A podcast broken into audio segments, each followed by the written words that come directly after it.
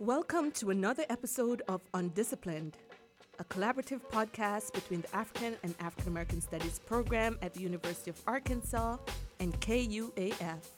The podcast provides a holistic understanding of complex issues that affect our interconnected world.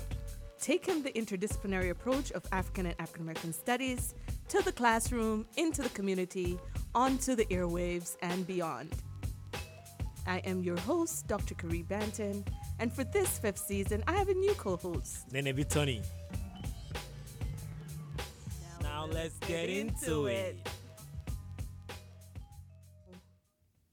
I have a history of football syllabus from our guest today that I would love to take. And in the description, he says that every autumn weekend, millions of men, boys, women, girls watch, attend, or play a football game of some type.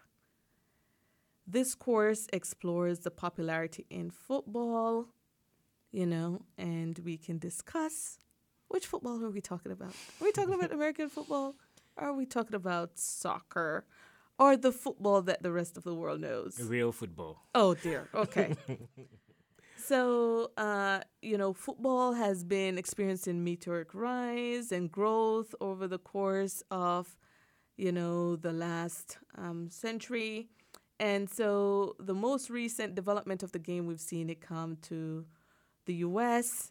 And so this, you know, examination of football um, within sports history we could focus on the unique position of the game, not just in world culture, but as it's become more important in American culture, we see all kinds of different people, Serena Williams, Kevin Durant, investing in football teams. And so there's this widespread appeal now. I think recently when Mbappe signed that one point how much billion dollar deal. Yeah, that is. Well, it was offered yeah, yeah, Mbappe was offered and he turned it down. He tur- I don't know why. Because I was ready to put on my studs and go back out there on the field, see yeah, if anybody would offer me yeah, something. I think for most people who play sport, they do it more for the passion and oh, winning. Because he's going to be good even if he doesn't take the money. Oh, he's boy. already rich, so. Oh my goodness! Uh, nobody is saying. I even saw Usain Bolt saying that he would lace up his shoes and go back out there on the yeah. field. Right? He tried to, and he, he wasn't successful. also, in America, because Ghana national team has scored an American national team a few times, when Americans think about a good soccer country, they think about Ghana. Oh my goodness! There, there's clear bias there, Anthony. It's yeah. not bias. That's based on empirical evidence. I'm going to need you to be a little bit more open minded. But you know, who is going to be more open minded? Is someone who has uh, both played the game, he has coached the game, yeah. and he's now going to be teaching um, about football. And that is our next guest for this episode, Dr. Todd Cleveland. Now, Dr. Cleveland holds a PhD in African history from the University of Minnesota.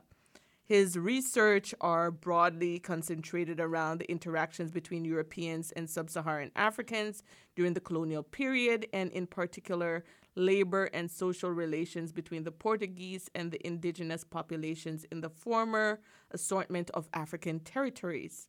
Now, Dr. Cleveland's research has been focused on the history of diamond mining in Africa, the history of sports on the continent, and the history of tourism in Africa. And he this features in six books.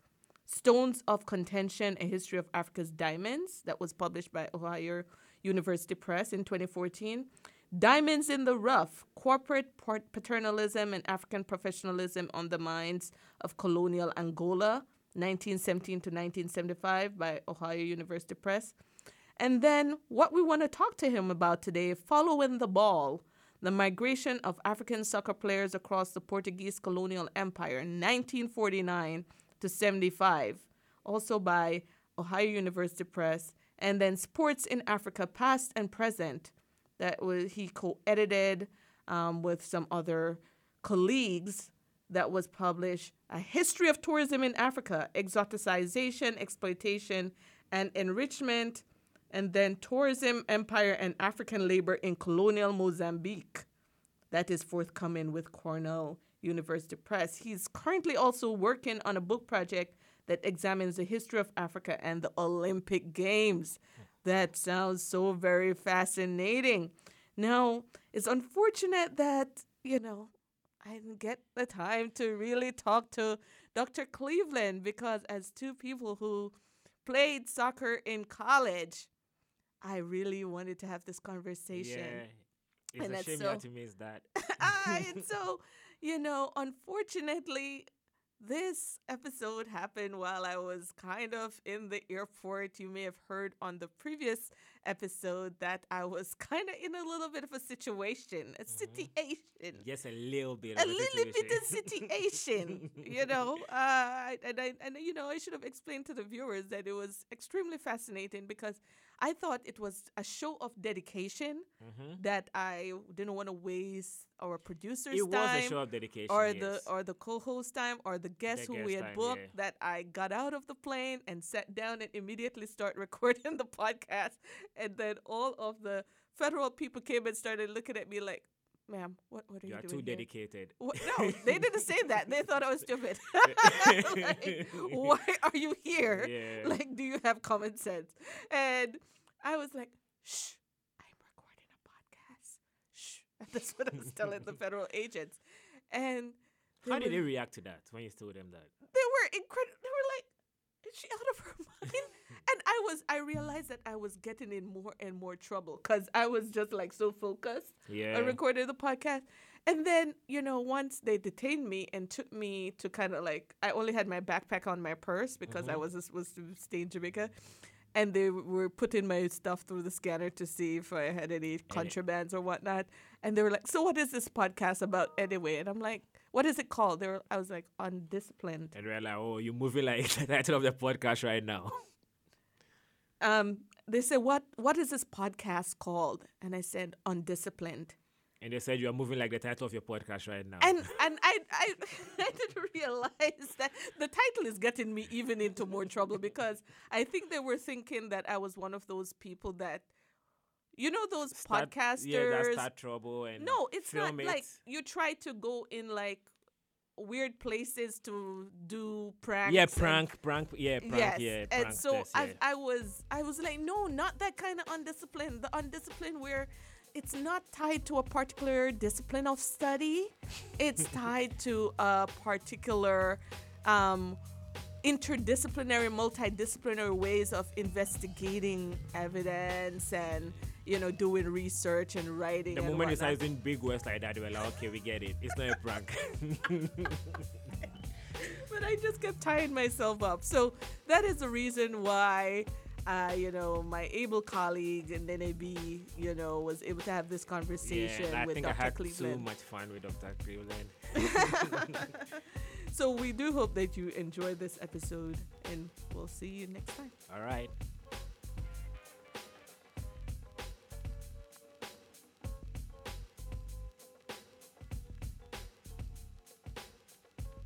Welcome to another exciting episode of Undisciplined. Uh, Professor Carrie Banton is not able to join us for this episode because she's not arrested. she's at the airport and she's having a hard time connecting with us. So should be fun. Just two guys talking sports. That's what this episode is going to be. and our guest today is uh, Professor Todd Cleveland the history department at University of Arkansas. Um, what's your study focused on? What which part of history are you focused on? Sure, Africa. Uh, so sub-Saharan African history. Um, in particular, um, originally at least, the Lusophone countries, so the former Portuguese colonies in Africa, so yeah. namely, or primarily Angola and Mozambique, but have since doing work on other places around the continent. Yeah. You also do some of your historical study on sports? Yes, yeah. So I, am a trained African historian, but I'm a I guess, untrained sports junkie. and so I was able to sort of eventually combine those two um, interests or loves, I should say, um, and passions. Um, originally with a course, so I originally taught a uh, history of sports in Africa course. Um, and kind of out of that grew a couple um, book projects. One is an edited volume on the history of sports in Africa, and another's on um, African footballers who migrated to Portugal during the colonial period to play for Portugal. And and um, so that was uh, that's sort of my sports history of sports in Africa monograph, if you will, yeah. and that got translated into Portuguese as well. So I was very excited about that. Re- you know, having having it reach the audience that it would to whom it would mean the most. Mm. Ha, okay, let, before let's we'll get back to the Portuguese. I'm curious about your fascination with Africa.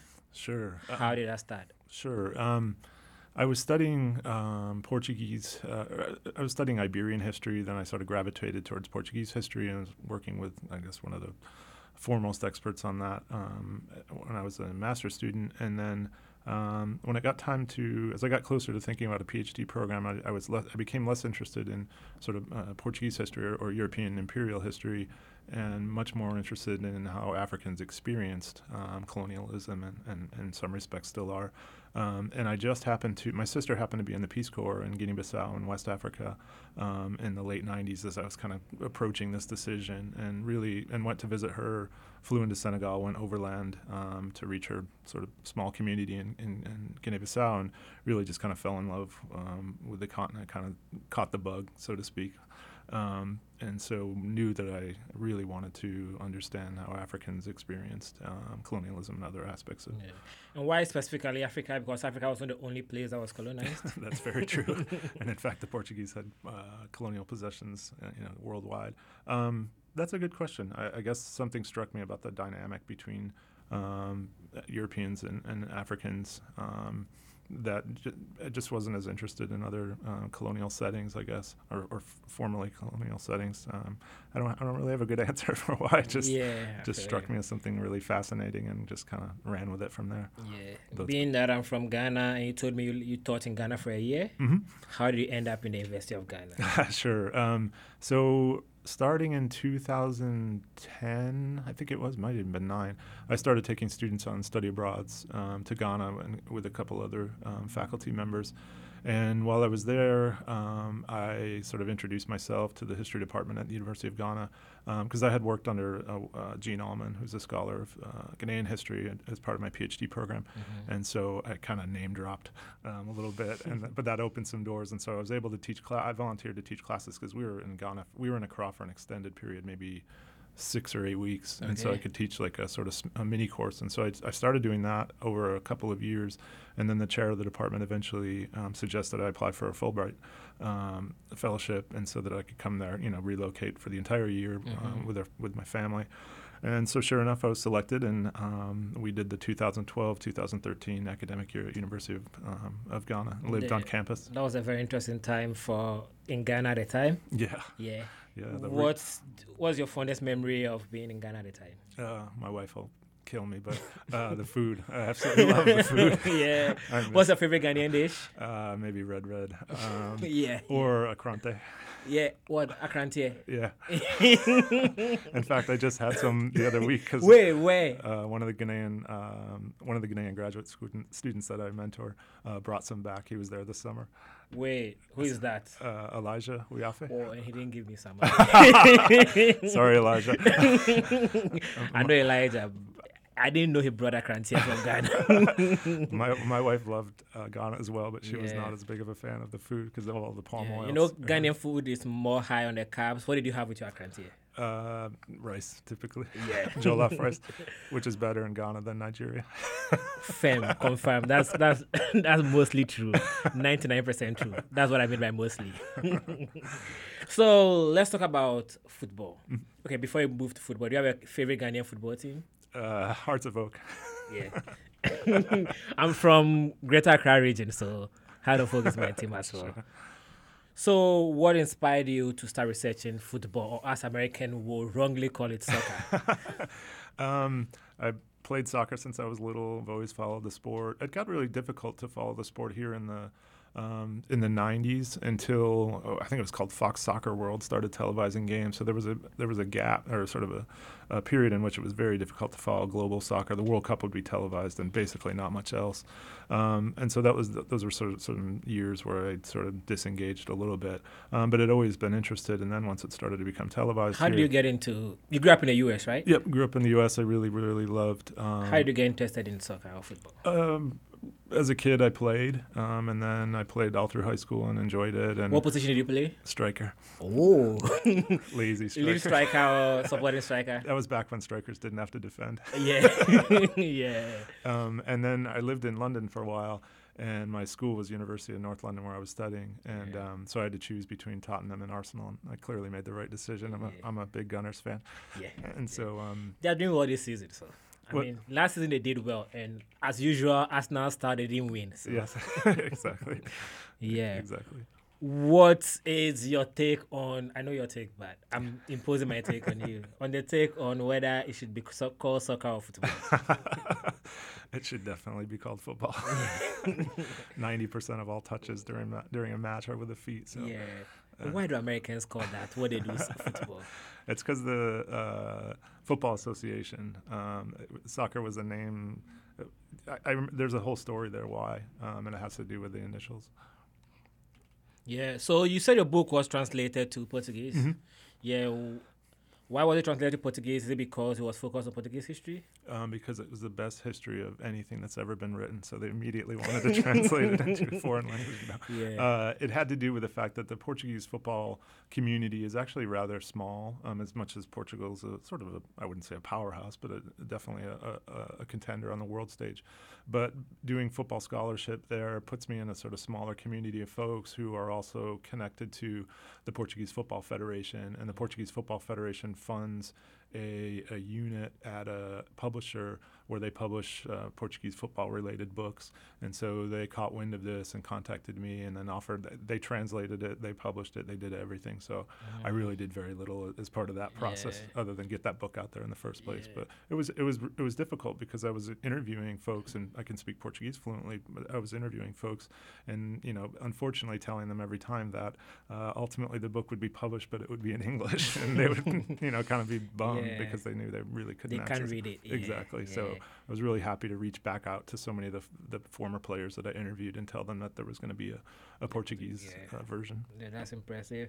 And I'm curious as to why there's very little scholarship on football and Portuguese football in particular, because the best player in the world is from Portugal. oh wow, we're gonna have the Ronaldo Messi argument here and now. Um, yeah, it, it's there's there's more folks than you would think working on uh, football, uh, Portuguese football, but in Europe, I found very quickly that Europeans um, there's a there's a huge community of scholars in Europe that work on football and take it very seriously. When I started doing this project, a football scholarship in the United States or soccer scholarship in the United States uh, was very sort of fringe. You know, it wasn't yeah. perhaps taken as seriously. But in Europe, there are centers for soccer study or football studies rather. Um, it's taken very seriously. I mean, it, of course, it was the birthplace of the game was in yeah. was in England, but uh, nonetheless, there's a very vibrant, large community of scholars who work on football in Europe, not yeah. so much in the U.S. What does your book say? What does the book tell us about football? Uh, oh boy.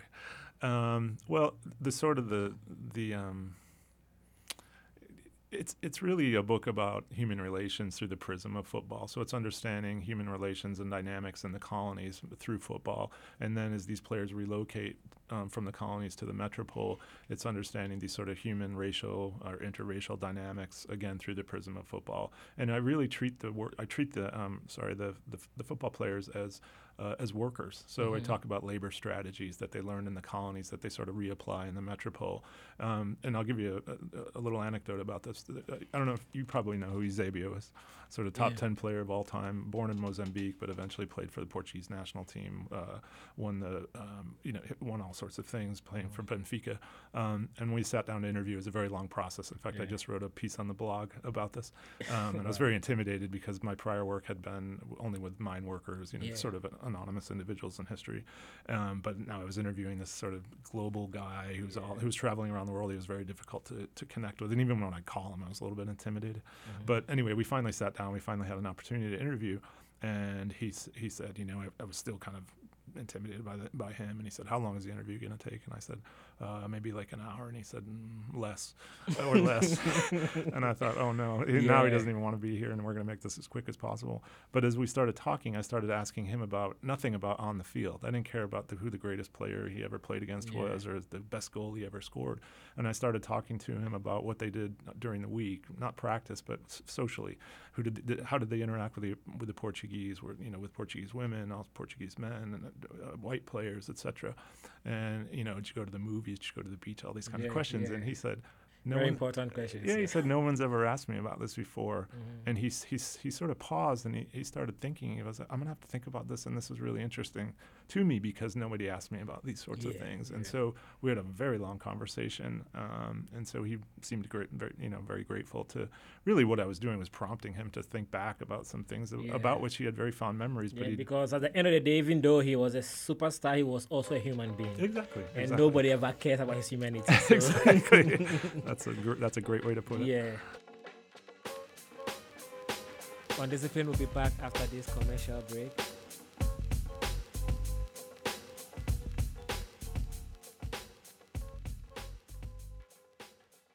The latest edition of The R Word, a podcast that explores reparations' role in racial, social, and economic justice, features an interview with Propaganda about his art and the impact that songs like Playing with Fire and What Do You Know About Grace have had on us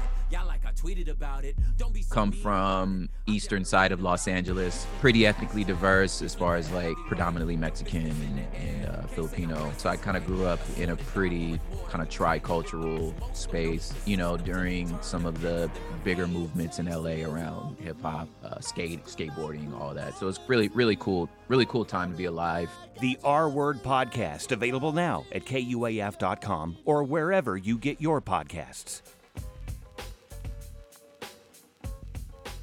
Welcome back.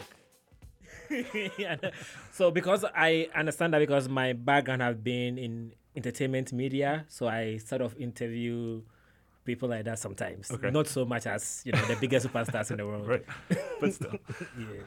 Okay, so um, you created a course called the history of football. Mm-hmm. And what's the impetus for that course? Uh, the history of so I teach two different classes, both kinds of football. Yeah. Uh, the, the, history of American football, real football in America. yeah, real football and American football. The uh, the history of American football was really an attempt to um, this actually the idea came from um, Jim Gigantino, former still a colleague, but he's now in administration. But um, he wanted to, to design these courses that would be really widely or broadly appealing, and that we could have 150 students, for example. So really get get our get history out there to more and more people. You know, not in a class that's limited to 35 people, um, and that was wildly successful. I mean, the, mm-hmm. we we kept adding and adding and adding people. So I, I think we ended up with 130 or something like that the yeah. first time we ran the course. Wow. So as you, I mean, predict, predictably, it was yeah. popular. How many? What do students encounter when they come to the program? Uh, when, for that class, um, I think a lot of them, um, a lot of them really enjoyed it. I got really fantastic, you know, qualitative uh, evaluations in that class. But however, there were some discontent students as well as we were talking about before, who yeah. thought we were going to sort of memorize who won uh, all of the uh, Cotton Bowls in history and who had the most touchdown passes, yeah. Uh, you know, in the NFL during the 1980s. The, so you don't touch on that at all? No, it, we usually I use football as sort of a prism through which to understand American history, uh, d- important developments in American history. I mean, there's plenty of football. I mean, it's part of the, the content content of the class, yeah. but we're, we're not there to, uh, you know, to quiz each other regarding who won the Super Bowl, you know, in exactly, a particular year, that kind of thing. Yeah. So, what do you think is the most important contribution football has made to American history? Uh, um, I, I, think it's helped break down uh, racial barriers um, at times. Um, um some of the most um, vocal and important and influential people um, have been football players. I'm thinking of Jim Brown, for example, in, in tackling, uh, you know, and addressing some of the racial uh, issues and challenges, you know, that we've had in America. football sometimes is a a lens through which we can better understand American society, and vice versa. I mean, mm-hmm. if you if you have a, an understanding of American society, that's a uh, that's another way to understand um, to d- have a d- sort of deeper understanding of, of yeah. football and the dynamics within that um, industry. I mean, it's beyond it's more than just a game. Yeah. So, do you want to touch more on the role race has played in the development of football in America? Um, it's a, I mean, it's a, a because you it up. That's why. sure. I mean, I, I don't think we have time in a way. To, it's I think it's some. Um, I think again, some football players and to a lesser extent others involved in the game um, have made important contributions to um, uh, racial discussions, racial discourse, and, and and push back on some of the uh, racial issues. Uh, really. Uh, advocating and promoting um, some of the racial challenges that we have in America, using their platform to do more than just score touchdowns and make tackles, that sort of yeah. that sort of thing. Professor Banton will be angry at me if I don't ask this. what have gender played any role in your research? um, so my research, I'm going to dodge this like a politician. so my research, um, when it's been sports related, has largely, uh, perhaps regrettably, been about uh, men. Um, but my research is sort of uh, transcends. Uh, um, I, would say my research agenda is eclectic, put it that way. So my last two books have been on tourism um, in Africa, and so um, obviously women and gender dynamics are much more important in those histories than they are in sort of you know the relo- relocation of yeah. African footballers, you know, uh, to, from Africa to the Port- uh, to Portugal. So yeah. gender's played a much more significant role in some of my more recent research, and certainly if I go back even before my sports studies and, and look at my work on diamond mining. Um, women played a, a, really important role on the mines um, in Angola. That, that's one of my first books was about that, and so yeah. it's it's more prominent in some areas of my research and less so in others. Yeah. And one of the biggest regrets I have is that I interviewed all these former players for the book on African football migrants, um, former coaches. I even interviewed um, Africans who happened to be in um, Portugal at the time, just living there but having nothing to do with football. And I missed the opportunity to, to interview uh, the wives um, of some of these players, mm. um, and I think that they would have provided tremendous insight into their sort of yeah. th- their lives, and so that, I, that's a regret I'll always have. And maybe, I, I maybe researchers bias. I can't go back and fix that, yeah. unfortunately. So about the role women play in the diamond mines in Angola, mm-hmm. is there some antidote you want to offer on that? Uh, oh gosh. Um, I mean, they were instrumental to the success of the mining, even though they played th- their their roles were often in the background. But one of the most, I think, powerful moments I had. Um, I was interviewing two women actually, um, and they were remembering their lives. They were quite old at the time, probably in their 80s. Um, so going back, you know, this would have been in the 40s probably. Um, and they w- they started remembering working on the mines, and they were working in orchards and plantations in order to feed all the, the tens of thousands of, of workers. Um, and they started singing um, songs that they used to sing, mm-hmm. and some of them were. I mean, it was really, really powerful as they started um, the two of them singing together because they these were songs that they hadn't sung in decades and they were remembering and, and they were sort of doing it in unison. And some of the lyrics were derogatory towards the Portuguese because yeah. they were they were it was in Chokwe, local language, and Portuguese couldn't understand that. Mm-hmm. And so they would sing and then explain to me in Portuguese what they were singing. And you know, yeah. they'd say like my bur- my dirty old boss, this evil Portuguese man. I mean, all yeah. these sort of uh, sorts of derogatory comments. But for the most part, it was just the melody that was really sort of captivating and and and, and picturing them working really toiling um, out in the fields in order to generate food for the workers, but in order also generating uh, tremendous amounts of money for the company. Yeah. So I'm glad you mentioned that that their songs were some of them were directed towards the Portuguese because one of the things that usually get overlooked when research is being done on protest and resistance to colonialism in Africa, mm-hmm. music and art mm-hmm. is a very was a very important part of it but I don't think that researchers tend to focus enough on that. Yeah, I would agree. Yeah, people don't take to the streets, mm-hmm. but they sang songs and they shared stories. Absolutely. With other people about how they felt about. Absolutely. Yeah. And the lyrics can be, uh, the lyrics are a part of that. Yeah. Sure. Yeah. And um, I wanted to talk a bit about the development of soccer in the United States right now. Mm-hmm. Because the World Cup, the US would be hosting a World Cup in 2026. Mm-hmm and I saw a research that said that U.S. soccer might become as huge as yeah. It, maybe not as huge as football in the U.S., but might become very huge by 2026. Sure, there's there's there's one thing that the U.S. has going for it, and one thing that um, is problematic. That what what the U.S. has going for it is that um, youth soccer has sort of re-exploded. It exploded in the 70s, and now it's even more popular than ever. Why is that? Part of the reason is because more and more parents are prohibiting their kids from playing American football because of all the the long term um, yeah. problems associated okay. with with the you know it's a very violent, very physical game, mm-hmm. and so you know football leagues uh, generally youth football is shrinking um, and soccer is expanding um, you know massively uh, for boys and girls, and so you have you know legions of American kids playing soccer, and so you know not all of them are going to stick with it, but the more mm-hmm. you have playing, the better. What's working against American soccer is that we generally have what's called a pay to play system. So instead of being taken in by an academy, for example, which happens around the world, mm-hmm. and the academy taking care of your schooling, um, you know, housing, food, etc. Um, it's it's it's it's reasonably expensive to play soccer in America at a at a high level as a youth because you have to join a club team which you pay for, mm-hmm. and then you have to travel. So you might have a you might have a tournament in Oklahoma City, which means you have to travel there for the weekend. Uh, you know, uh, stay in hotels, etc. And so it, it's sort of pri- it's cost prohibitive for or you know for certain families um, and parents, and so that's problematic. And, th- and, so we're losing some really good or potentially really good players because of the system we have set up in the United States. We, we simply don't have. The so soccer is suffering from capitalism, like the rest of American society. Yes, you could safely say that soccer is suffering from capitalism. So, do you think that that could change at some point? There's been talk. There there have been sort of uh, discussion about setting up an academy system in the United States. There are a couple that exist currently.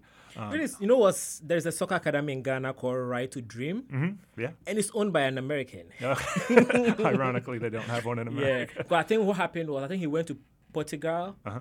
I think so. I think it's Portugal. Okay. If either Portugal or Denmark, one of those two countries, and okay. then he fell in love with the game of football, okay. and then came to Ghana to set up a soccer academy. I mean, as you know, there are plenty of soccer academies in Ghana. Yeah. Some of them a little. Right to play is very important in Ghana because I think five of the players who play, who was on our World Cup team oh, are from went that through academy. that. Oh, nice. Yeah. I mean, some of them are unscrupulous in the sense that they're not overly concerned with the child's education. They simply want to uh, generate the best soccer player possible, so that then they can sell that player. Um, but others are. I think it's right to dream. Sorry. Right yeah, you're right. Others are much more concerned yeah. about a, a, more balanced uh, life for the for the for the kids. Yeah, and yeah, I think that particular academy has been relatively positive for mm-hmm. the life of the kids. Yeah. yeah. And also, so um, do you think that the role of the second best player in the world coming to America will affect the relationship to of Americans to the game? Uh, yeah. Because I, am asking this because Inter Miami is now the most followed right. sport, professional sport team in America. That's very true. more than the Lakers. yeah. More than Cowboys. Yeah, more than everybody. Not even in the top 100. yeah. Um, yeah, I think Messi coming has helped. It's sort of brought in people who were mildly interested, who are you know starting to engage a little more closely. Um, certainly, um, the folks who get to see him in person. Um, you know, it's a story you can tell your kids. You saw Messi yeah. play that kind of thing. So even if a parent doesn't really care, but the kid cares, they you know they both go to see the, the match, and um, I, I, think it can only be a good thing for for everyone involved. I think Messi was smart to do it to kind of build further build his brand in a way. That's surprising that, for example, Ronaldo went to Saudi Arabia, where that's going to be much more difficult. Yeah, I think Ronaldo going to Saudi Arabia has also affected Saudi Arabia positively because now big players mm-hmm. who are on top of their game are open to going to Saudi Arabia. Yeah, absolutely. And and it's my understanding they now have a tele or a television contract is in the works. Yeah. And so that those games will be televised um, yeah. internationally. Both Messi and Ronaldo. I wish Ronaldo had come to America. Me, me too. Yeah.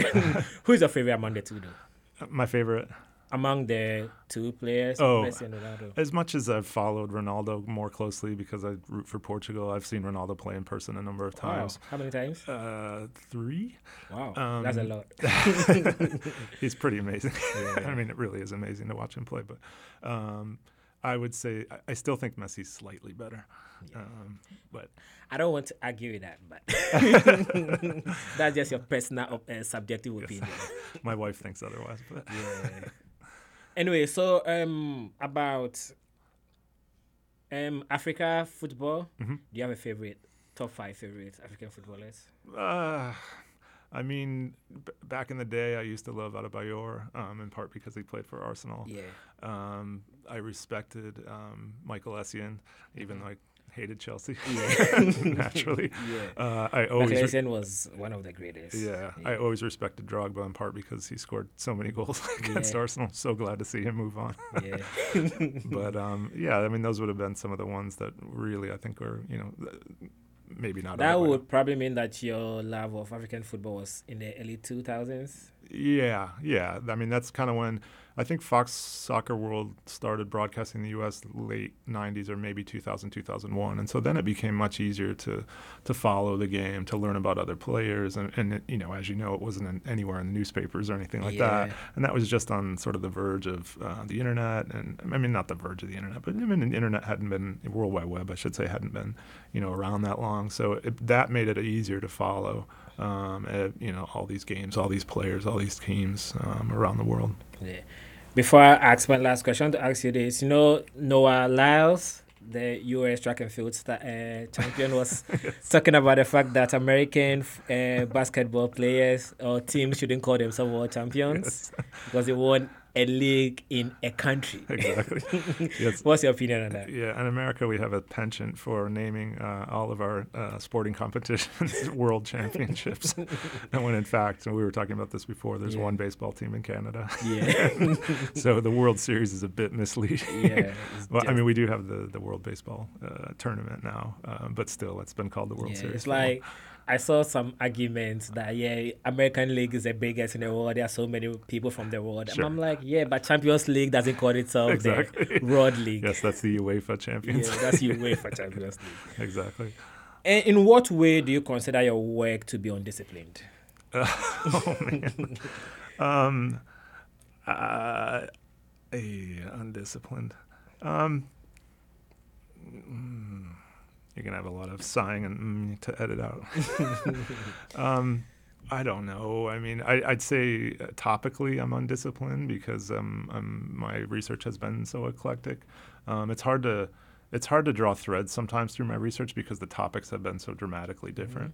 Mm-hmm. Um, and so I don't just work on this. I work on this and this and this and that and the other thing. Um, part of that's because I'm maybe I'm not as undisciplined as I am unfocused.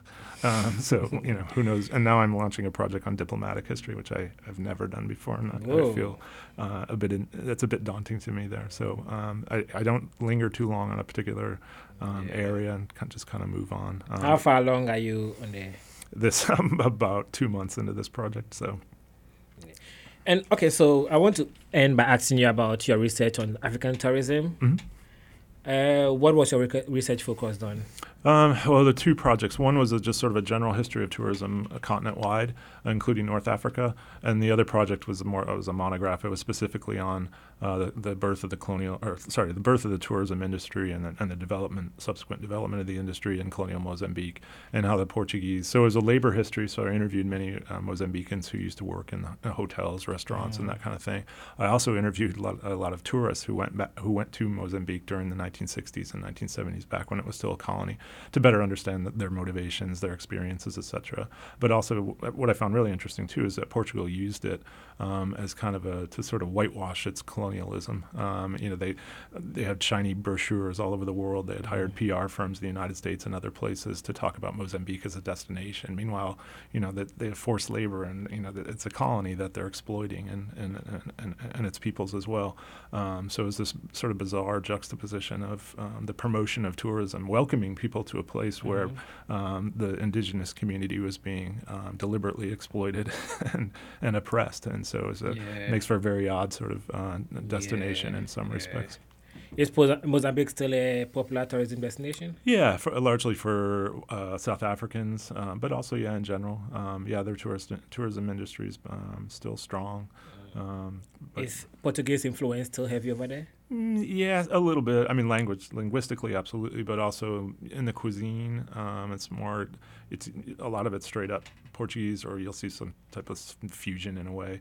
Some of the professionals are Portuguese. So what's happened is that, um, and there's been sort of complaints about recolonization, is that Portuguese professionals, when especially when the Portuguese economy was um, floundering in a way, they were going back to the colonies looking for, or former colonies looking for work and taking up positions for which they were qualified. I mean, we're talking about professionals, engineers, mm. you know, those sorts of folks, and, uh, doctors, and sorts of things. But uh, as you might imagine, there was a an outcry about you know sort of the real you know we kicked these guys out once and now they're coming yeah. back and uh, not so much taking their jobs necessarily because they weren't taking uh, those uh, jobs, um, but they were coming back in reasonably large numbers and, and forming like a sort of professional class in a way. Um, so that that that relationship remains strained at times, problematic at times, but Portugal is also a supporter financially of the former colonies. Perhaps yeah.